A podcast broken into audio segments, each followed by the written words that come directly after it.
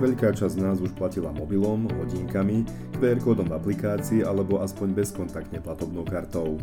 Svet financií však už teraz chystá inovácie, o ktorých väčšina z nás veľa nevie. Kryptomeny, inteligentné zmluvy či umelá inteligencia.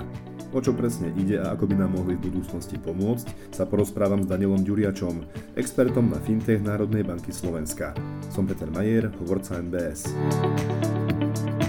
čo všetko spadá do oblasti fintech a prečo by ma to vlastne malo zaujímať? Fintech je skratka pojmu Financial Technology, alebo po slovensky finančné technológie. Ide teda o technologické inovácie pri poskytovaní finančných služieb, môžem spomenúť niektoré, napríklad alternatívne spôsoby platieb, kryptoaktíva, ICO, crowdfunding, ale aj napríklad smart kontrakty, biometria či mobilná peňaženka. A s mnohými inováciami vo finančnej oblasti sa posluchači určite stretávajú na dennej báze. Napríklad v súčasnosti, e, keď si otvoríte mobilnú aplikáciu pomocou tlačkov prstov, tak využívate biometriu.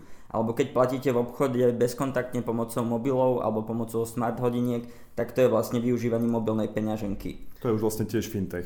Áno, presne tak. A o iných inováciách, ako sú napríklad kryptoaktíva, blockchain, už mnohí poslucháči zrejme niečo počuli, ale zatiaľ na Slovensku nie sú masovo rozšírené.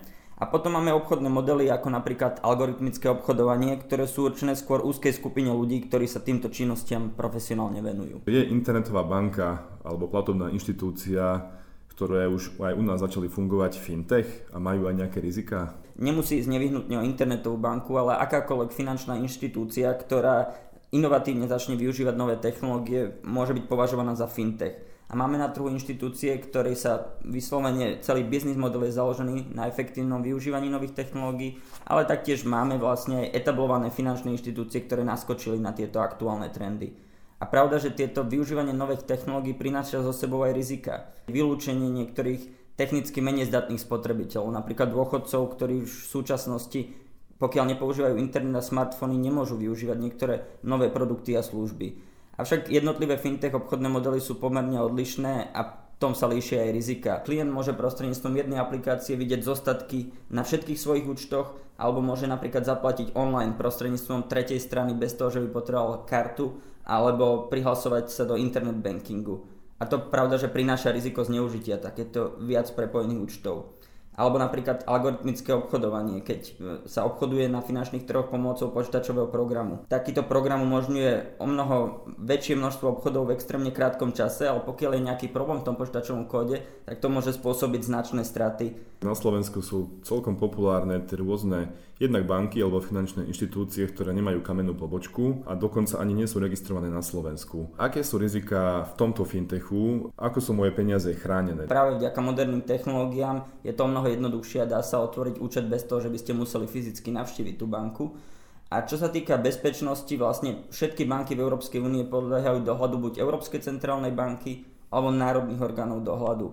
A banková regulácia a riešenie krízových situácií je do veľkej miery harmonizované a rovnako aj ochrana vkladov v rámci Európskej únie. To je podľa mňa pre našich poslucháčov podstatné vedieť, že chránené vklady sú všade v rámci Európskej únie kryté najmenej do výšky 100 tisíc eur. To znamená, že aj keby sa zahraničná banka dostala do problémov, vaše chránené vklady sú v bezpečí. Avšak chcem zdôrazniť, toto sa týka iba vkladov. S investíciami je prirodzene spojené nejaké riziko. Aká je úloha, ak vôbec, Národnej banky Slovenska pri bitcoinoch, pri kryptoaktívach? Máme s tým niečo dočinenia, alebo je to absolútne mimo nášho pôsobenia? Kryptoaktíva a činnosti súvisiace s kryptoaktívami nie sú regulovanými činnosťami a NBS nad týmito spoločnosťami nevykonáva dohľad.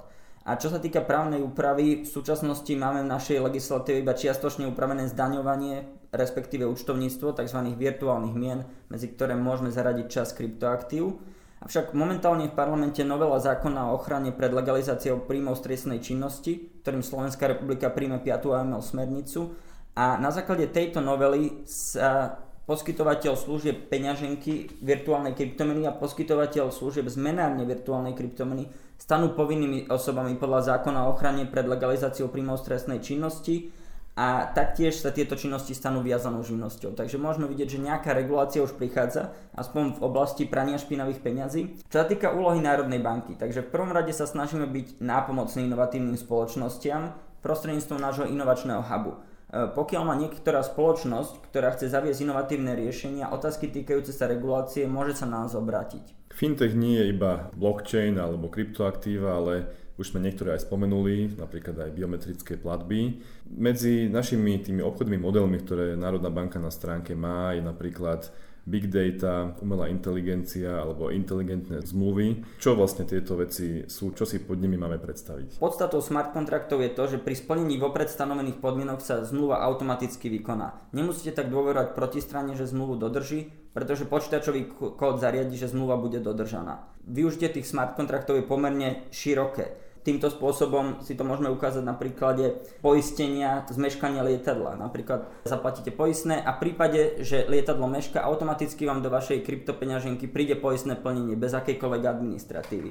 Rovnako na princípe e, tejto decentralizácie vlastne vznikajú firmy, ktoré poskytujú decentralizovanie úvery v kryptoaktívach, ale napríklad aj kryptogambling. Nepotrebujete mať teda nejakú centralizovanú stavku kanceláriu, ale na obidvoch stranách sú užívateľia a pripísanie výhry zabezpečí smart kontrakt. Môže práve bankový sektor byť tým nositeľom týchto inovácií, vďaka ktorým ich budeme môcť v budúcnosti používať častejšie? Nie len bankový sektor, ale celý finančný sektor nielen e, by mal byť, ale musí byť inovatívny, pretože budúcnosť príde bez ohľadu na to, či sa na ňu stihnú pripraviť alebo nie.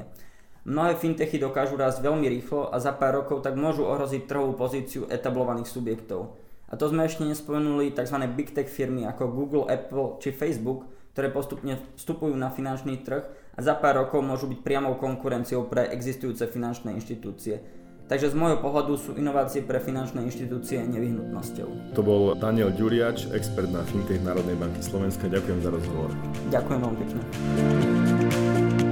Fintech teda nie je nejaký abstraktný pojem, s ktorým väčšina z nás nikdy nepríde do kontaktu. Mnohí jeho produkty využívame už dnes. Koniec koncov, asi už nechodíme do banky, nevyplňame tlačivo, aby sme niekomu poslali na účet peniaze, ale si otvoríme mobil alebo počítač.